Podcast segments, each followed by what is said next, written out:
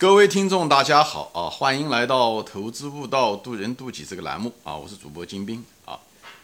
今天呢，我们这个题目叫做“如何操作业邮储银行”啊啊！今天是十二零二一年十一月三号啊啊！今天昨天嘛是美国的选举日啊，十一月二号是美国的选举日，就选当地的一些政府啊，当地的一些什么镇长啊。甚至是议员啊啊，有些州选议员，他也在那时候啊。啊，昨天呢，就是我也是到医院啊，把我的这个胆啊给拿掉了，就是这个，有时胆老是有些结石啊，里面长了一些息肉啊，我就把这个胆就给拿掉了啊。也这也是一举两得，为什么一举两得呢？因为我这个人本来胆子就比较大啊，所以这会把这胆拿掉了以后，但愿不要让我。胆子太大啊，做了一些危险糊涂的事啊。小的时候胆子就比较大啊，这是。还有一个呢，他们就是说把胆拿了以后呢，你这个胆囊没有了以后，你这胆汁会少啊，吃东西的时候很可能吃肥的东西容易拉肚子，这也好了啊。这样的话可以帮助我减肥，也挺好的啊。所以昨天的时候下午也就这时候吧，三四点钟的时候，嗯，早上等了一个早上啊，等了大概很长时间才给我拿。做手术倒很快，一两个小时就打完了啊！现在我的肚子上还有四个洞，啊，其实拿掉胆囊挺好的啊，因为胆囊它只是一个储存胆汁的一个地方。你因为那个胆囊如果老是发炎啊，会导致你这个肝呐也容易发炎啊，这样的话会导致肝上面一堆问题啊，也会更严重的会导致你这个胰腺也有问题啊，所以就防患于未然，我就把它拿掉了。就今天如果说话的声音比较小啊，如果力气不足，希望大家 原谅啊。啊，今天的主题是谈的是什么呢？就是谈的是邮储银行啊。其实这个节目我一直想谈啊，一直就是没有机会谈。有很多网友也问到我啊，当初为什么买这个邮储银行？那么我就拿这个邮储银行作为一个案例，就是告诉大家啊，我是怎么抄作业的啊。抄作业也有抄作业的方法。特别是当我们对一个股票不是很懂的时候，那么或者是你对这股市不是很懂的时候啊，呃，你又想到股市上来赚钱，你又不愿意去定投，那么操作业是没有办法的办法啊。所以我是今年年初买的这个股票，我开始根本不知道这个邮储银行啊，到直到今年年初的时候有消息说李路先生买了邮储银行啊，那么我才开始重视的啊，所以我就直接说清楚，不是我选的。邮储银行，啊，嗯，是因为李李路先生是我非常佩服的一个投资人啊，也我们也是同龄人，嗯，经历其实，呃，至少前早期的经历嘛，都是非常相似，啊，大概自己在二十来岁的时候就来到了呃美国留学，以后怎么样啊？后来他是因为认识了芒格先生，以后走向了呃独立投资人的道路啊，啊，买了邮储，他就是买了邮储银行。啊，嗯，非常是一个非常低调的一位投资人，但是对投资确实有非常深刻的理解啊。所以我是说，抄作业你要抄对人，这很重要啊。那另外一个呢，人呢是谁呢？那就是所谓的李嘉诚先生啊。李嘉诚先生其实买这个邮储银行买的更早啊，他当时买了一些可转债，以后还是什么，就是像债券类的，以后把它转成了股票啊。你可见，而且这个时间跨度还挺长，大概至少提前。三年左右啊，所以在这时间他有充分的时间去研究邮储银行啊，所以呢，这个两位李家的著名投资人，我其实是非常佩服的啊，就是这两个投资人我都是非常佩服。这两个人都有一个共同的一个特点，就是什么呢？就是很有远见。他不仅仅是投资，就他对这个产业啊有一个非常远见，而且很敏锐，对形势也好。呃，判断也好，他们具有的这个能力不是一般投资人具有的那种能力啊。嗯，但是他们两个共同也有一个弱点是什么呢？就是他也许买入了以后，在时间上面他不是那么精确啊，他不是那么精确。他买入的时候一定涨，但是他能看到方向，而且都是有极大的耐心，所以愿意买入啊。他就是基本上就准确定性很大啊。所以在这种情况下的时候，当你不确就是我前面说了嘛，就是人啊，就是不要过于自大，不要什么东西赚钱一定要靠自己的本事，或者是赚钱一定要靠自己识货。当你不识货的时候，你要知道你自己不识货。很多人赔钱啊，就买了一些莫名其妙的股票，他认为他知道，其实他并不知道。这种人，这种方法害的人害的更多。所以，当你不识货的时候没有关系啊，当你能力圈很低的时候没有关系，你这个智慧是什么呢？你就找识货的人，就像鉴宝一样的，对不对？你如果到只有到呃股市上去，或者是到珠宝市场上去，对不对？你如果是不识货，你就不要随随便便花钱去买那个东西，不能图便宜，你就花了个钱，或者是你不懂，你认为你看了一些东西，你认为你就懂，把自己当专家，那就是自欺欺人。所以最好的方式是，我不懂没关系，我找识货的人，对不对？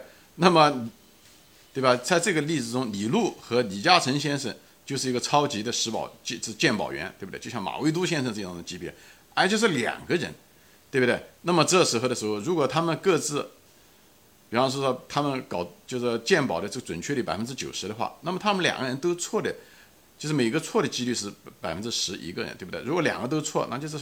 只有百分之一的这个错误的概率，对吧？所以这是一个双保险啊，这是一种双保险。所以这个前面说了，你一旦确定性很大的时候，就是你要买了这种股票，两个人超，那么情况确定性很大，这时候你就可以仓位就可以买多一点，就是这个意思。就确定性大的，那么你仓位相对来讲更高一点。当你个人的能力圈不足的时候，你可以选择放弃，你可以选择不，对吧？不抄作业，对不对？但是呢，你如果确实承认了能力圈不足，但是呢，你还想在股市上挣钱，那其实只有唯一另外一条路。那除了定投之外，你要如果炒买个股的话，那其实就唯一就剩下一条路，就是抄作业。所以抄作业要学会抄作业，也有抄作业的门道在里面，也有高低。在这地方呢，我就用这个案例给大家说一下这个事情，就是最好你是抄的是真正的多少年来被证明的啊，不是说呃他只是投资十年成功的，至少要投资要二十年以上成功的人，那这种人相对来讲。把稳性更大，他在这个市场上赚的钱，不是一个市场的一个偶然，或者是一个行业的兴起，或者是一顿牛市造了无数的股神。这种人往往是经过几轮牛熊市，所以相对来讲确定性更大。那李嘉诚那就更不用说了，他无论在实业上面还是在投资方面，对吧？这个六十年都是非常成功的。所以在这一点上面呢，他是非常有眼光。李路先生也有二十来年，也且而且又得到了芒格先生的真传啊。那另外一个呢，还是一个抄作业这个人呢，这是我只算是，呃，邮储银行算是他抄抄了他半个作业吧，那就是谁呢？那就是董宝珍先生啊，董宝珍先生，董宝珍先生，我不知道他有没有买邮储银行啊，但是他至少，对吧？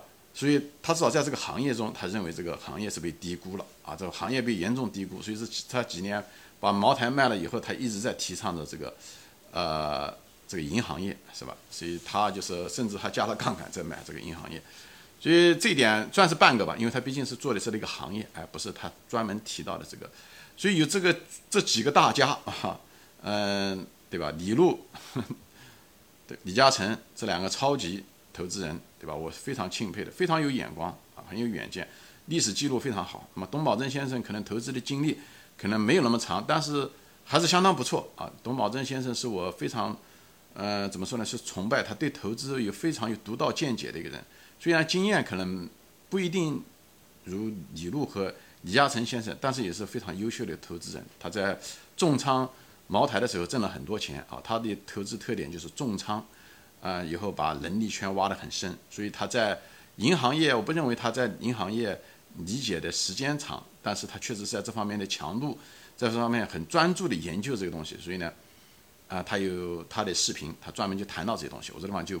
不展开了，所以这个嗯抄作业就算是抄了两个半人的作业吧，好吧，就是这样。所以抄作业的智慧也在这个地方，就是你不懂是最重要的，你要承认自己不懂，以后你要不然就是定投，要不然就是抄真正懂的人作业。所以这时候你不是不需要识货，你只需要识人，而且特别是有好几个你识的人都想讲来买了这股票，那么你的概率就很大。前面讲了，如它这个确定性就变得非常非常大啊。那么，呃，大概我买的价位是多少呢？我就给大家简单说一下啊。我大概是在年初买的，以后中间，对吧？大概我买的时候其实也不便宜，五块五毛钱左右。我印象中五块四、五块五，反正分了几次把它买了。买了以后算是第一仓，啊，以后它又跌下来了以后呢，大概四块六、四块七的时候，我又补了一仓啊。因为这种股票很难跌，因为它的市盈率已经是只有五了，所以跌下来的那种。嗯，平就是幅度也不够大，所以大概跌了个百分之十五左右啊，就是大概那个范围，我就进去又买了，迫不及待的又补了一仓啊，就这样子的。所以具体怎么到底是多少价格，我也没算过，我也实在想不起来多少了，大概是这么回事。情。我这个人忘性大，其实一旦买了股票以后啊，很多人问我到底多少价钱，我真的，我因为买了几次以后，我我买了以后，基本上就会把价格忘了，我不知道是五块四、五块五还是五块二，真的我记真的记不得。我这个人就是忘性比较大，买完了我就会忘掉，啊，再过一两年我可能真的。真的不记得了，因为对我来讲也没有什么作用了，我已经都买过了嘛，就像个沉没成本一样的，我都进去了。我关心的是未来公司怎么样，对不对？跟我过去赚钱还是不赚钱没有什么太大关系了，对不对？嗯，就像我看书一样的，我都忘性大。我看书的时候也是，有的人问我，哎，金先生，你想那看什么商业方面的杂志、金融方面的书，你也给我推荐历史上的书。我我真的就是我这个忘恩负义的家伙，我看完书我就忘了书的名字。我看完书，很大情况下我会把书作者有的时候都会忘掉。所以让我推荐的时候，我得回到我的那个 书架上，把那个书找出来以后，把名字敲进去啊，就是这样子。但是呢，我看书呢，最主要的是呢，为什么看书呢？我知道看书就是看那些要点啊，看那些逻辑，好吧？我这地方就是不展开说了啊。现在就回到这个投资啊，就是这就是我啊，就是抄邮储银行的这个作业的这个大概的一个情况就是这样，抄两个半年的作业啊，李路、李嘉诚。董宝珍先生，董宝珍算半个吧，啊，不是他水平一般，是因为他买的是行业，所以我只能说是，我因为邮储银行毕竟是银行股嘛，所以算是两个半吧，啊，这个把握性就变得非常非常大了。啊，以后我个人的投资的策略是什么呢？其实也是我相信很多价值投资者也是最类似的，就是什么呢？就是说白了就两个字啊，就是一个是退可守，进可攻。说白了就是你要有很好的一个安全边际，你不要把你的本金损失了啊，就是讲你不能够股票。产生的像巴菲特说的，不能永久性的损失，所以是要需要有安全边际。安全边际说，你股价可能暂时会下跌，这没有关系，但它股价一定会回来，因为股价真的是市场的情绪造成的。所以你要知道它的那个公司股票背后的那个公司的这个经营啊，要能支撑你这个股价，那就可以啊，那就可以。那么第二块呢，就是我这个策略的第二部分呢，就是呢，它未来呢一定要有成长的空间，就是成长的潜在空间，不一定说是一定发生。但是大概率事件它会发生，啊，这样的话你有安全边际，把自己的就守住了啊，就是你知道你不会买这个股票，你不会亏钱，你也许暂时股价跌下来那没有关系，但是呢，它终究会涨上去，因为这一点非常非常重要。这点为什么重要啊？那么这样的话，你知道它终究会涨，你只要有这个信心，因为它现在市盈率确实只有五啊，股价确实很低。因为它一低的时候，它再低的时候，股价，因为你不知道市场的恐慌程度，比方说债务危机来了，对不对？银行、房地产现在破产，对不对？它很可能这个股价，很可能市盈率也可以还可以再跌，对不对？一般情况下不会跌，如果跌的话腰斩的时候，那你买的会更多。你同样的，比方说是一百万块钱，你可能啊，以前的时候，比方有损银行五块钱，你可能只能买个二十万，对不对？那么同样的一百万块钱，如果跌的成两块五的话，你可以买四百万股，哦，四十万股，多好。又便宜，股数挣的又多，以后往上走的时候，你会越来越厉害。只要你认为你这个公司就值那个钱，我至少值这个钱，你就不害怕了。最差的结果你都想好了，所以股价跌对你来讲是机会，而不是风险。我经常听到一些投资人或者是一些我我粉丝啊，一跌他就开始问我，我现奇怪了，股票一跌你怎么问题就来了？这问题难道事先不应该想过吗？对不对？我在我大量的节目中都说过，那股票跌了你应该激动才对，真的。你如果股票，跌了以后你不激动，说明你真的还不懂这个股票，你真的不懂。这就是我在别的节目中提到过的哦，我这地方就不再展开了。所以一定要是退可守，讲的就是这个东西，就是说它退了，其实你应该跟加加仓啊，就是因为你想一想，它市盈率只有五，对不对？市盈率是五，说明它利润撑住了它那个股价，股价已经跌了，它市盈率能把它撑住。它如果它的呃它的利润啊，它的利润是已经市盈率已经五，它利润如果不变。或者利润不会，对不对？股价跌跟它这个公司这个邮储银行挣不挣钱是完全两码事，对不对？它的它公司赚不赚钱，经营对不对？嗯嗯，贷款也好，嗯，那放贷也好，等等这些东西，希希腊这个储储户跟这个它股票市场那个价钱没有什么任何关系，他们两个是完全独立事件。如果是对吧？而且它的市盈率比方说是五，对不对？也比方说它一年利润赚多少钱，那么它赚多少钱？对不对？比方说他一年嗯嗯赚个比方说七八十个亿，对吧？我只是就随随便便说而已。那么他只要那个利润每年的利润不降下来，对不对？他股价是很难降下来的。他如果股价比方说跌下从五块钱跌成两块五，那是意思什么？本来市盈率是五年，呃五五亿是什么？就五年你就能把你的本收回来，就是你的股你的那个收入啊可以五年就回本。那么现在如果跌成二点五的话，就是两年半就回嗯嗯收回来了，那多好。除非他公司要破产，那是另外一回事情。他只要没有破产的风险，他越跌你越买，对吧？这个是再简单不？所以它那个股价是很难跌下来。你看前一段时间，就是股市也是跌，对不对？那恒大啊那些像房地产公司在跌，因为他们确实有破产的风险。而这种邮储银行，它没有破产的风险，它的这个利润每年还挣那么多钱，而且它的嗯那个坏账率并并不高，它在那个所有的中，哎，它都不算高的。所以在这种情况下的时候，它越跌肯定是越买。你就像一家公司一样的，它你买衣服也是一样的，对不对？如果你本来就看中这个衣服五块钱，现在变成两块五，你肯定是买的越多越好嘛。这个都是生活常识。我不知道为什么一到股票上的时候大家都犯糊涂。所以在这种情况，而且这种股票是容最容易涨，为什么？因为它价格已经很低了。我专门前面这种说过，它市场的风险已经释放掉了，而它这个利润呢一直在增加。它即使不增加，它价格跌不下来了，那它。那是意味着什么？以后价格它只会只会往上走。一个牛市来了，大家情绪高昂，以后市盈率大家给市场的估值再也不是五了，很可能是十、二十，对不对？对银行业，那么你股票也能涨个两三倍，对吧？你就是利润不涨。如果是市场牛市来了，那个情绪就会带着你水涨船高啊，大潮会推着你涨个三四倍没有问题的啊，即使是经营不动。如果你想一想，它如果经营如果开始增长，这是我后面重点要说的东西。这时候你股价你怎么能压得下来，对不对？比方说它利润翻了一倍，一年以后，那你股价也得翻一倍吧，不是吗？否则的话，你怎么保持这个市盈率是五呢？五已经是极极限了。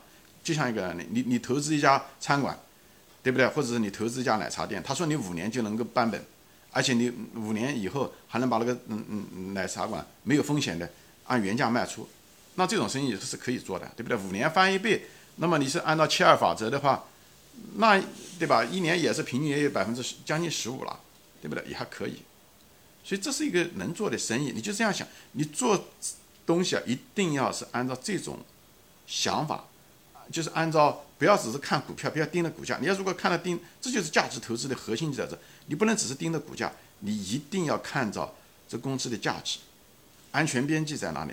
它是不是跌无可跌？我讲跌无可，不是讲股价啊，它就是它是不是可以导致你永久性的导致你本金的损失？它如果不是导致你本金的损失，它只是跌下去一两年没有问题的。我前面说了，你只要是真正的低估的好的公司，它低估了，它一般的不超过三年，它一定会涨回去。